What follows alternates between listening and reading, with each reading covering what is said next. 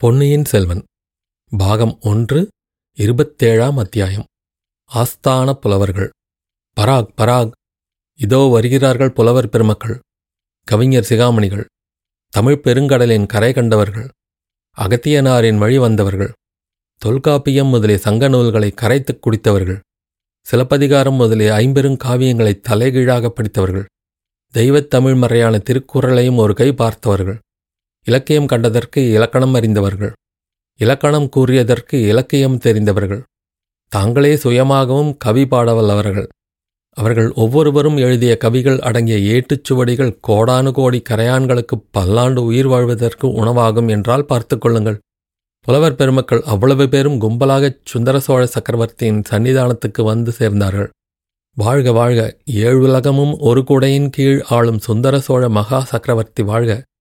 பாண்டியனைச் சுரம் இறக்கின பெருமான் வாழ்க புலவர்களைப் புறக்கும் பெருமான் வாழ்க கவிஞர்களின் கதியான கருணை வள்ளல் வாழ்க. பண்டித வத்சலராகிய பராந்தக சக்கரவர்த்தியின் திருப்பேரர் நீடூழி வாழ்க என்று வாழ்த்தினார்கள். இந்த கோஷங்களையும் கூச்சல்களையும் சுந்தர சோழர் அவ்வளவாக விரும்பவில்லை. எனினும் அதை வெளியில் காட்டிக்கொள்ளாமல் தமது நோயையும் மறந்து வந்தவர்களை வரவேற்பதற்காக எழுந்திருக்க முயன்றார். உடனே சின்ன பழுவேட்டரையர் முன்வந்து பிரபு புலவர்கள் தங்களை தரிசித்து மரியாதை செலுத்திவிட்டு போக வந்திருக்கிறார்களே என்று தங்களுக்கு சிரமம் கொடுக்க வரவில்லை. ஆகையால் தயவு செய்து தங்களை சிரமப்படுத்திக் கொள்ளக்கூடாது என்றார். ஆம் ஆம் அரசர்க்கரசே சக்கரவர்த்தி பெருமானே தங்களுக்குச் சிறிதும் சிரமம் கொடுக்க நாங்கள் வந்தோமில்லை என்றார் புலவர்களின் தலைவராகிய நல்லன் சாத்தனார்.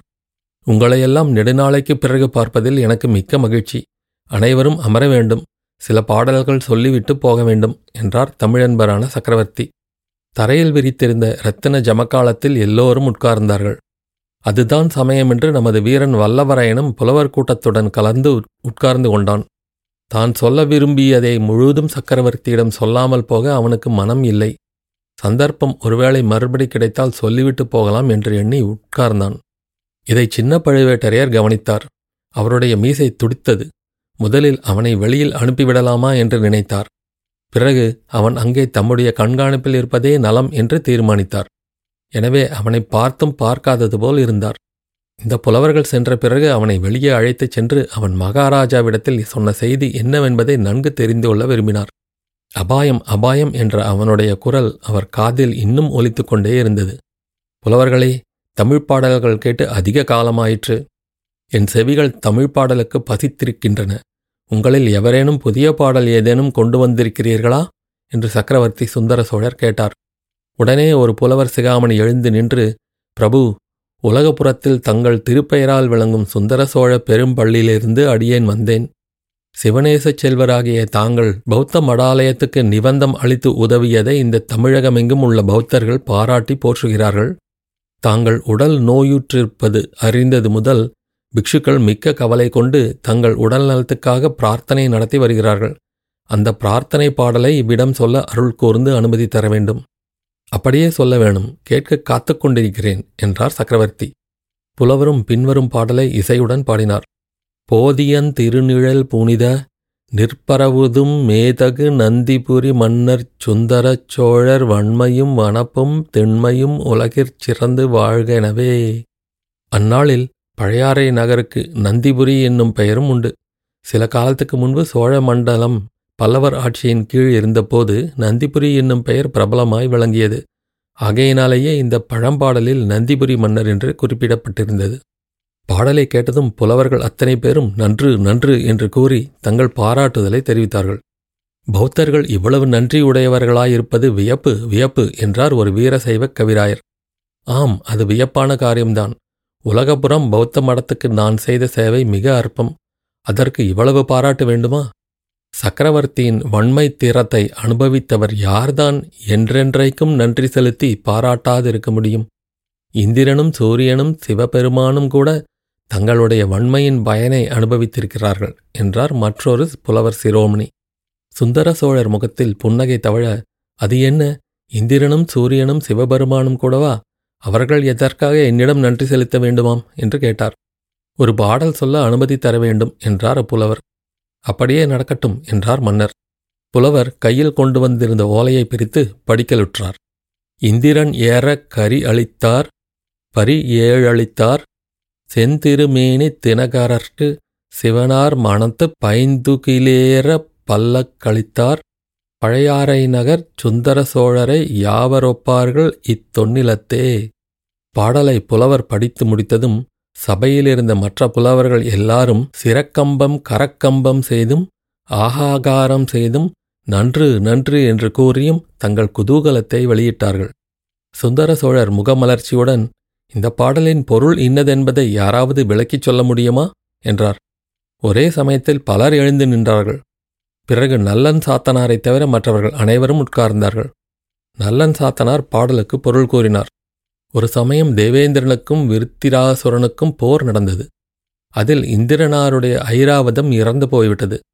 அதற்கு இணையான வேறொரு யானை எங்கே கிடைக்கும் என்று இந்திரன் பார்த்து கொண்டிருந்தான். கடைசியில் பழையாறை நகரில் வாழ்ந்த சுந்தர சோழ சக்கரவர்த்தியிடம் அவன் வந்து ஐராவதத்துக்கு நிகரான ஒரு யானை வேண்டும் என்று யாசித்தான். ஐராவதத்துக்கு நிகரான யானை என்னிடம் இல்லை.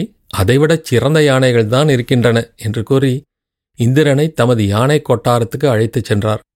அங்கே குன்றங்களைப் போல் நின்ற ஆயிரக்கணக்கான யானைகளை தேவேந்திரன் பார்த்துவிட்டு எதை கேட்பது? என்று தெரியாமல் திகைத்து நின்றான். அவனுடைய திகைப்பை கண்ட சுந்தர சோழர் தாமே ஒரு யானையை பொறுக்கி இந்திரனுக்கு அளித்தார். அந்த யானையை எப்படி அடக்கி ஆளப்போகிறோம் நம் வஜ்ராயுதத்தினால் கூட முடியாதே என்ற பீதி இந்திரனுக்கு உண்டாகிவிட்டதை கவனித்து வஜ்ராயுதத்தை விட வலிமை வாய்ந்த ஓர் அங்குசத்தையும் அளித்தார். பின்னர் ஒரு காலத்தில் செங்கதிர் பரப்பி உலகுக்கெல்லாம் ஒளி தரும் சூரிய பகவானுக்கும் ராகு என்னும் அரக்கனுக்கும் பெரும் போர் மூண்டது. ராகு தினகரனை விழுங்க பார்த்தான் முடியவில்லை. தினகரனுடைய ஒளி அவ்விதம் ராகுவை தகித்துவிட்டது. ஆனால் சூரியனுடைய தேரில் பூட்டிய குதிரைகள் ஏழும் ராகுவின் காலகோடி விஷத்தினால் தாக்கப்பட்டு இறந்தன. சூரியன் தன் பிரயாணத்தை எப்படி தொடங்குவது என்று திகைத்து நிற்கையில் அவனுடைய திக்கற்ற நிலையை கண்ட சுந்தர சோழர் ஏழு புதிய குதிரைகளுடன் சூரிய பகவானை அணுகி ரதத்தில் இந்த குதிரைகளை பூட்டிக் கொண்டு சென்று உலகத்தை உய்விக்க வேண்டும் என்று கேட்டுக்கொண்டார். தன் குலத்தில் வந்த ஒரு சோழ சக்கரவர்த்தி இவ்விதம் சமயத்தில் செய்த உதவியை சூரியனும் மிக மெச்சினான். பின்னர் சிவபெருமானுக்கும் பார்வதி தேவிக்கும் கைலயங்கிரியில் திருமணம் நடந்தது. பெண் வீட்டார் கல்யாண சீர்வரிசைகளுடன் வந்திருந்தார்கள். ஆனால் பல்லக்கு கொண்டு வர தவறிவிட்டார்கள். ஊர்வலம் நடத்துவதற்கு எருது மாட்டைத் தவிர வேறு வாகனம் இல்லை என்று கவலையுடன் பேசிக் கொண்டார்கள். இதை அறிந்த சுந்தர சோழ சக்கரவர்த்தி உடனே பழையாறை அரண்மனையிலிருந்து தமது முத்துப்பல்லக்கை கொண்டு வரச் சொன்னார். பயபக்தியுடன் சிவபெருமான் திருமணத்துக்கு தம் காணிக்கையாக அப்பல்லக்கை அளித்தார். அப்படிப்பட்ட சுந்தர சோழ சக்கரவர்த்திக்கு உவமை சொல்லக்கூடியவர்கள் இந்த விரிந்து பரந்த அலைக்கடல் சூழ்ந்த பெரிய உலகத்தில் வேறு யார் இருக்கிறார்கள்? இதையெல்லாம் கேட்டுக்கொண்டிருந்த சுந்தர சோழ சக்கரவர்த்தி கலீர் என்று சிரித்தார்.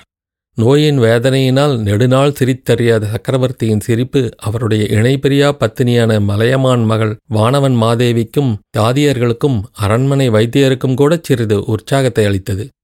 கோட்டை தளபதி சின்ன பழுவேட்டரையர் இத்தனை நேரமும் நின்று கொண்டே இருந்தவர் சக்கரவர்த்தியை கைகூப்பி வணங்கி பிரபு நான் பெரிய தவறு செய்விட்டேன். பிழை பொறுத்து மன்னிக்க வேண்டும் என்றார். ஆ தளபதியா பேசுகிறது? நீர் என்ன பிழை செய்தீர்? எதற்காக மன்னிப்பு? ஒருவேளை இந்திரனுக்கு நான் அளித்த வெள்ளை யானையையும் சூரியனுக்கு அளித்த குதிரைகளையும் திரும்ப பறித்து கொண்டு வந்து விட்டீரோ? சிவபெருமானிடமிருந்து சிவிகையையும் பிடுங்கிக் கொண்டு வந்து விட்டீரோ? செய்யக்கூடியவர்தான் நீர் என்று சுந்தர சோழர் சொல்லி மீண்டும் சிரித்ததும் சக்கரவர்த்தியுடன் சேர்ந்து புலவர்களும் சிரித்தார்கள். எல்லாரையும் காட்டிலும் அதிகமாக வந்தியத்தேவன் சிரித்தான். அதை சின்ன பழுவேட்டரையர் கவனித்து அவனை நோக்கி கடுமையாக ஒரு பார்வை பார்த்தார். உடனே சக்கரவர்த்தியின் பக்கம் திரும்பி பார்த்து கூறினார் அரசர்க்கரசே நான் செய்த பிழை இதுதான். இத்தனை காலமும் நான் இவர்களைப் போன்ற புலவர் சிகாமணிகளை தங்களிடம் வரவொட்டாமல் தடை செய்து வைத்திருந்தேன். அரண்மனை மருத்துவர் சொற்படி செய்தேன். ஆனால் இப்போது அது பிழை என்று உணர்கிறேன். இந்த புலவர்களின் வரவினால் தங்கள் முகம் மலர்ந்தது. இவர்களுடைய பேச்சைக் கேட்டு தாங்கள் வாய்விட்டு சிரித்தீர்கள். அந்த குதூகலச் சிரிப்பின் ஒலியை கேட்டு உடைய பிராட்டியின் பட்டத்து அரசையை உடைய பிராட்டி என்று குறிப்பிடுவது அக்காலத்து மரபு. உடைய பிராட்டியின் முகமும் தாதியரின் முகங்களும் மலர்ந்தன. நானும் மகிழ்ந்தேன். இவ்வளவு குதூகலம் தங்களுக்கு அளிக்கக்கூடியவர்களை இத்தனை நாள் தங்கள் சன்னிதானத்துக்கு வரவொட்டாமல் தடுத்தது என்னுடைய பெரும் பிழைதானே என்றார். நன்று சொன்னீர் தளபதி. இப்போதாவது இதை நீர் உணர்ந்தீர் அல்லவா? வைத்தியர் சொல்லுவதை கேட்க வேண்டாம். புலவர்கள் வருவதை தடுக்க வேண்டாம் என்று உமக்கு நான் அடிக்கடி சொன்னதின் காரணம் தெரிகிறது அல்லவா? என்றார் சக்கரவர்த்தி. அரண்மனை வைத்தியர் எழுந்து கைகட்டி வாய் புதைத்து ஏதோ சொல்லத் தொடங்கினார். அதை சுந்தர சோழர் சட்டை செய்யாமல் புலவர்களை பார்த்து அந்த அருமையான பாடலை பாடிய புலவர் யார் என்று உங்களில் யாருக்காவது தெரியுமா? தெரிந்தால் சொல்ல வேணும் என்றார். நல்லன் சாத்தனார் அரசர்க்கரசே அதுதான் தெரியவில்லை. நாங்களும் இதை கண்டுபிடிக்க முயன்றது கொண்டுதான் இருக்கிறோம். கண்டுபிடித்து அந்த மாபெரும் புலவருக்கு கவிச்சக்கரவர்த்தி என்று பட்டம் சூட்டவும் சிவிகையில் ஏற்றி அவரை நாங்கள் சுமந்து செல்லவும் சித்தமாயிருக்கிறோம். இதுகாரும் எங்கள் முயற்சி பலனளிக்கவில்லை என்று சொன்னார். அதில் வியப்பு ஒன்றுமில்லை.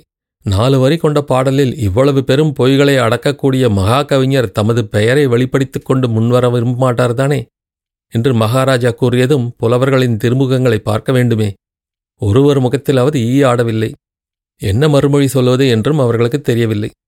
இந்த நிலைமையில் நமது வந்தியத்தேவன் துணிச்சலாக எழுந்து பிரபு அப்படி ஒரே அடியாக பொய் என்று தள்ளிவிடக்கூடாது இல்லாத விஷயத்தை சாதாரண பாமர மக்கள் சொன்னால் அது போய். ராஜாங்க நிர்வாகத்தில் ஈடுபட்டவர்கள் அவ்விதம் சொன்னால் அது ராஜதந்திர சாணக்கியம். கவிகள் அவ்வாறு கூறினால் அது கற்பனை அணிய அலங்காரம் இல்பொருளுவமை என்றான். புலவர்கள் அத்தனை பேரும் அவன் பக்கமாக பார்த்து நன்று நன்று என்று உற்சாகத்துடன் ஆர்ப்பரித்தார்கள். சக்கரவர்த்தியும் வந்தியத்தேவனை உற்று நோக்கி ஓ நீ காஞ்சியிலிருந்து ஓலை கொண்டு வந்தவன் அல்லவா? கெட்டிக்கார பிள்ளை நன்றாக என்னை மடக்கிவிட்டாய் என்றார். பிறகு சபையை பார்த்து புலவர்களே பாடல் மிக அருமையான பாடலாக இருந்தாலும் அதை பாடியவரை கண்டுபிடிக்க வேண்டிய சிரமமும் அவருக்கு கவிச்சக்கரவர்த்தி என்னும் பட்டம் சூட்ட வேண்டிய அவசியமும் இல்லை. இதை பாடிய புலவரை எனக்கு தெரியும். ஏற்கனவே அவருடைய சிரசின் பேரில் தூக்க முடியாத த- கனமுடைய சோழ சாம்ராஜ்ய மணிமகுடம் உட்கார்ந்து அழுத்திக் கொண்டிருக்கிறது. புவிச்சக்கரவர்த்தி திரிபுவன சக்கரவர்த்தி ஏழுலக சக்கரவர்த்தி என்னும் பட்டங்களையும் அந்த கவிராயர் சுமக்க முடியாமல் சுமந்து கொண்டிருக்கிறார் என்றார் சுந்தர சோழர். இதைக் கேட்ட புலவர்கள் அத்தனை பேரும் ஆச்சரியக் கடலில் மூழ்கி தத்தளித்தார்கள் என்று கூறினால் அதை வாசகர்கள் பொய் என்று தள்ளிவிடக்கூடாது ஆசிரியரின் கற்பனை அணி அலங்காரம் இல்பொருள் உவமை என்று இவ்விதம் ஏதாவது ஒரு வகை இலக்கணம் கூறி ஒப்புக்கொள்ளத்தான் வேண்டும்.